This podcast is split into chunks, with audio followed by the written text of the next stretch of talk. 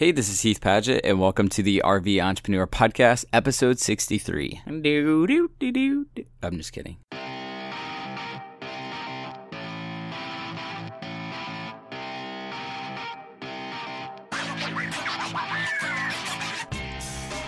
Welcome back to our third week of mini episodes that are airing on Friday mornings. I received a good bit of feedback from you guys on the last couple of short episodes, especially the last one where Alyssa was cutting my hair and I was talking about why we decided to name our blog Heath and Alyssa versus the RV Entrepreneur. So thank you guys for listening. I had a lot of fun pushing that one out. It's it's something I've been wanting to do for a long time. I've listened to a lot of podcasts like Serial, S Town, Startup that are very good at storytelling, and I was intimidated to push that out. So I actually wrote the script for that one over six months ago, and I've just been sitting on it. So again, fear is stupid. Just jump. I guess the, the lesson there is just jump in and, and give it a shot. So I appreciate you guys being patient. I'm still playing around with the format of these mini episodes, but the goal is to provide value and just jump right into things. So today I'm going to be answering the 21 questions people always ask us about living in an RV. I know I've probably answered almost all of these questions at some point on the podcast, but not all in one episode. So that's what I'm going to do on this episode. Without further ado, let's jump right into it. Question number one Do you guys ever get tired of living in a small space? Honestly, no. Sometimes I do miss having a bathtub, and I realize that sounds weird as a, a man acknowledging that I miss a bathtub, but I don't really care. Baths are awesome.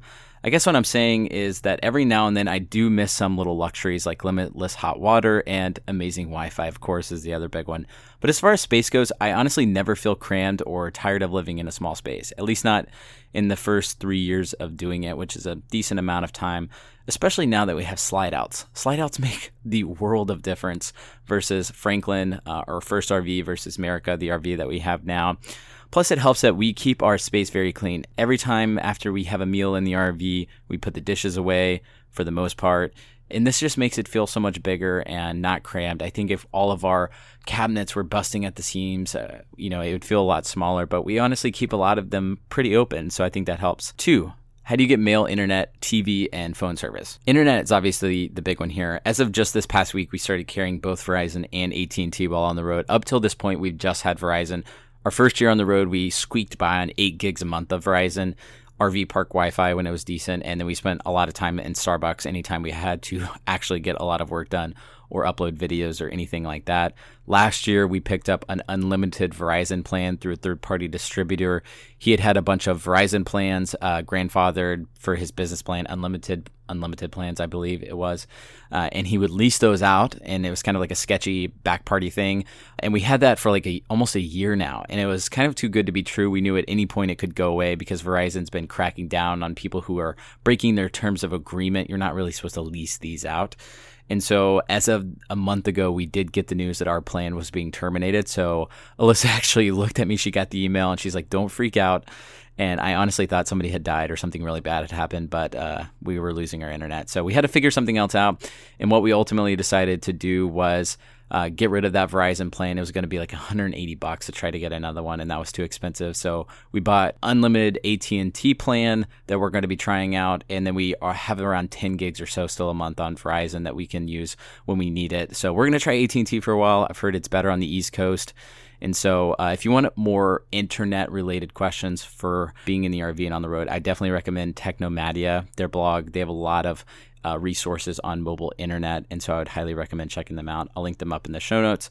As far as mail, we actually have that forward to my in laws, Alyssa's parents' house back in Texas. Most of our mail is via email anyway, but occasionally we'll get checks from clients who don't want to pay us through PayPal or whatever, and they actually send physical checks in the mail. So we'll send that to my in law's house. Escapees is a company that you can use that has a mail forwarding service. It's pretty straightforward. They forward all your mail to uh, their PO box in Livingston, Texas, and they can scan it, send it to you while you're on the road. It's it's pretty easy and it's not that big of a deal. For TV, what's TV? No, I'm kidding. We watch uh, Netflix mostly when internet permits, and occasional DVD of Friends or The Office, and so that's that's what we use for TV. Three, do you stay at RV parks, and how much does overnight RV parking typically cost? We almost always stay at RV parks. I talked about this on two episodes ago of the short mini episodes, how we've kind of been haggling a little bit and going back and forth as far as providing services for campgrounds. And so the past six months, we have paid very, very little for campgrounds. But before that, RV parks typically range 35 a night and they can go as expensive up to 150 a night or something like that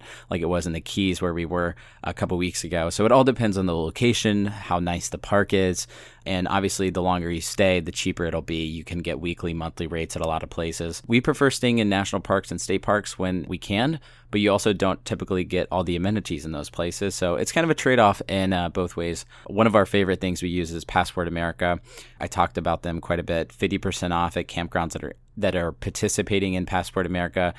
They're not always the nicest. Some of them are decent, but when you can pay 13 bucks and you just need a place for hookups or something for the night, it does the job. How long do we typically stay in one place? This is a difficult question to answer because we still haven't really figured this out.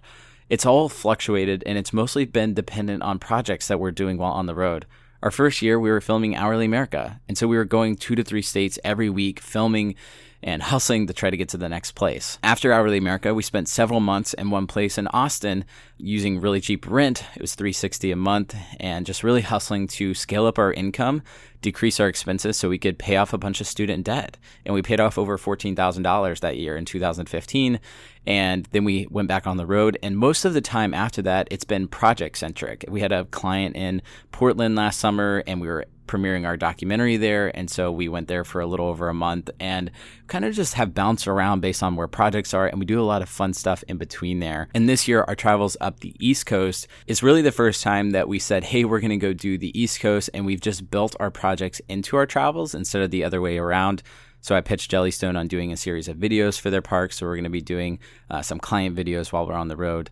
And so that's how we've kind of framed our travels. We're staying at a month long site here at the KOA in Myrtle Beach. And that's been one of the few times we've just been randomly staying a month in a place while on the road. How long did it take us to downsize? We made the transition into RV life not long after college. So we really didn't have time to accrue a lot of stuff we had to get rid of a TV, a few pieces of furniture, and a lot of our clothes. But other than that, not too much. This was probably a lot easier for us than it would be for somebody who has lived in a home for 20 to 30 years.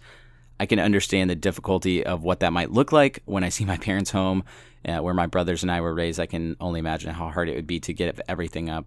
That being said, I've talked with a lot of full time RVers who do a test run of RVing for one year before selling everything. This way, they can give it a shot before taking the full plunge, and I think that's a really smart way to go. Six, what made us decide to buy an RV versus a tiny house? Honestly, looked at buying a tiny house before we moved into the RV, but our style was better suited for living uh, the RV lifestyle. We like to move around a lot, and while tiny houses can be mobile, they aren't mobile like RVs. The other reason I'd originally looked into tiny houses was because of their sleek and you know modern design. The same reason a lot of people initially look into tiny houses. But as it turns out, we were able to renovate our older RV Franklin and our newer rig, our newer Winnebago, has a, real, a much more modern feel, and, and so that kind of appeased some of those concerns. Seven, how many miles per gallon do you get in one of those things? In other words, how much does gas cost? It's really depressing when I tell you that we probably get around seven to eight miles a gallon in our Winnebago Brave. That's while towing the car. I've tried it. I've tested it out a couple times to kind of calculate gas mileage, and then I just didn't do it after that because it was it was frankly pretty depressing, and I knew calculating it constantly wasn't going to make me feel better about that. But that in and of itself is is just part of the lifestyle. Uh, in Franklin, we did our 48 state road trip, and it was a 94 Coachmen Leprechaun, and we spent $6,000 total to travel during those 200 days to all 48 states. So kind of gives you an idea of depending on how fast you're moving, how much gas can cost. We're stationary this month, we're not paying anything for gas. So it all depends on how quickly you're traveling as well. How do you stay in shape on the road? The Bowflex. I'm no, I'm just kidding. We go on walks. I do push ups. We have a little yoga mat in the RV. And on days when I'm feeling super motivated, I will go for a run. But other than that, we honestly don't do too much. For a period of time, we also had a gym membership to Planet Fitness, which was $20 a month. And they have over 800 locations across the country. So I would definitely recommend them. They are typically really nice locations. We joined during a promo period and it was $10 a month, but I think typically it's 20 bucks a month. So it's pretty easy. Nine, will you travel when you have kids? This is really the million dollar question. To be totally honest, I have no idea. I, my gut says that we will travel when we have kids. I've just seen so many families out on the road with their kids exploring, being junior rangers in national parks, and showing them the world through a really unique way. And I, and my gut tells me yes. I also want to be close to my family though when we have kids, and you know have let them enjoy their grandparents and things like that. Probably be a, a little bit of both. We'll probably have a house, a home base somewhere more than we are now but I, I absolutely want to travel with my kids in an RV and show them the country. 10. When are you going to get a real house or quote unquote settle down? We don't have an end in date in mind of our RV travels. It could be next year or several years down the road. I honestly don't know. 11. Where do you dump your poop? Most all RVs have a gray tank, black tank, and freshwater tank, although some people use a composting toilet. Uh, the freshwater tank that we have is uh, around 60 gallons, and that's your drinking water. Black tank is your waste. Gray tank is sink or shower water. You have a little hose that comes out of your tank that connects with the sewer. You pull a lever that says gray one and one that says black, and that's typically your waste. It's pretty simple. 12. What do you do for making money while on the road? Obviously, this podcast is all about that. But if you didn't know, the first year on the road, we had a sponsor for our travels. We did a lot of freelance writing for RV companies. Alyssa runs our video production business. So we've done a lot of online educational videos where we have clients that we work with at various points. So authors, small businesses. Alyssa's filmed weddings. She edits them still while we're on the road. We have some sponsors like Winnebago. So we'll do content partnerships with them throughout the month. And just recently started adding some sponsors on the podcast. We're doing some videos for campgrounds. We hosted the RV Entrepreneur Summit. It's kind of a long winded answer of saying we do a lot of things right now and we're working on dwindling them down to less. And hopefully, before too long, campground booking will also be a profitable software business. And that will be really what I'm spending most all of my time on. And what I do for the next five, ten years. How do you keep up with friendships while on the road? I pick up the phone and call people a lot. I'm one of those weird people that actually still use the phone quite a bit. It's probably annoying for some of my friends because I call them almost weekly. Uh, but we actually have some friends staying with us in the RV this week. It's a couple of our friends, Nate and Kara. They have a YouTube channel. Just a side note, you should go follow them. They're really cool. And they're, they're just hanging out with us for a few days. So I would just say intentionality. We call people. If we're going to be going somewhere, we try to be in, uh, intentional on reaching out to them and grabbing a cup of coffee. This past weekend in Charleston, we hosted a little impromptu RV meetup, and uh, we're going to be traveling up the East Coast this year. So if you're listening to this and you're on the East Coast, shoot us an email and maybe we can hang out or do a little meetup in your town or just meet up for a cup of coffee. 14. What do we do for health insurance? Last year, we went through a company called the RV Insurance Exchange, and we paid around 265 bucks a month for just Alyssa to be on there. And then this year, we went through a health sharing plan. This is something that we originally heard about through Alyssa's parents and then several other RVers who were going through a similar type of health sharing plan. It's different than health insurance. You basically put all of your money into a central pot, and when somebody gets hurt or needs to make a claim, then your money goes directly to those people and you can actually see who's getting taken care of. This I don't have as good of an explanation. Alyssa is really the one who handled and facilitated a lot of this, but she wrote a really in depth post about how we made the decision for going with the health sharing plan versus traditional health insurance company. And we pay around 250 bucks a month. I'll link up to that post in the show notes from this episode if you guys want to check it out. 15. What about washing clothes? Almost every campground that we've ever stayed at has a washteria. So we use that. 16. Does Alyssa drive the RV? No. She drove Franklin, but she does not drive our newer RV. 17. What do you guys do for groceries and cooking? Whenever we're in a new place, we go to a local grocery store, we buy food, and we cook it in the RV. Alyssa's gluten free, so we mostly have all gluten free stuff. We've been cutting out sugar and a lot of other stuff like that. So we're trying to incorporate going to more local restaurants because we're doing more vlogging, more vlogging stuff, and we want to be able to highlight local restaurants. Most of the time, we just cook in the RV, and uh, that's how we do it. 18 how did we know what type of RV to choose? This is a little bit more difficult question. When we first started, we first looked at towing a pop up camper because it was super cheap. We looked at truck campers. Then I found out they were about the same price as Class C motorhomes once you factor in the cost of buying the truck and the truck camper and all of that. And so we chose the Class C because it was frankly in our price range. We wanted to have a motorhome, have everything be all inclusive. We didn't have to tow anything. And then we chose the Class A because it had more workspace and we liked having the motorhome with everything be all in one. And so everyone has different reasons for why they choose what they do, but that's why we did. What's your favorite place or trip that you've ever been on? I would say probably it's still driving up the Pacific Coast Highway. I just love it. It was our first month of, of full time traveling and it was just the most beautiful drive ever. As far as national parks, Tetons, hands down. I love the Tetons. Uh, I think they're severely underrated. And I think Yellowstone, to be honest, is overrated. It just wasn't my cup of tea. We made the trip up to Banff last summer, and that was one of the most gorgeous places I've ever been, the Canadian Rockies. So, all those spots, you can't go wrong. I love them. 20. Have you guys found a place that you potentially wanted to live? At this point, Nashville is actually our top pick. We have a lot of friends that we've met there. We love the city. It's comparable to Austin, a little bit smaller. Traffic isn't quite as crazy, and you get a little bit more seasonality and it's not as hot. So, Nashville is currently at the top of our list. And 21, why did we choose to live in an RV?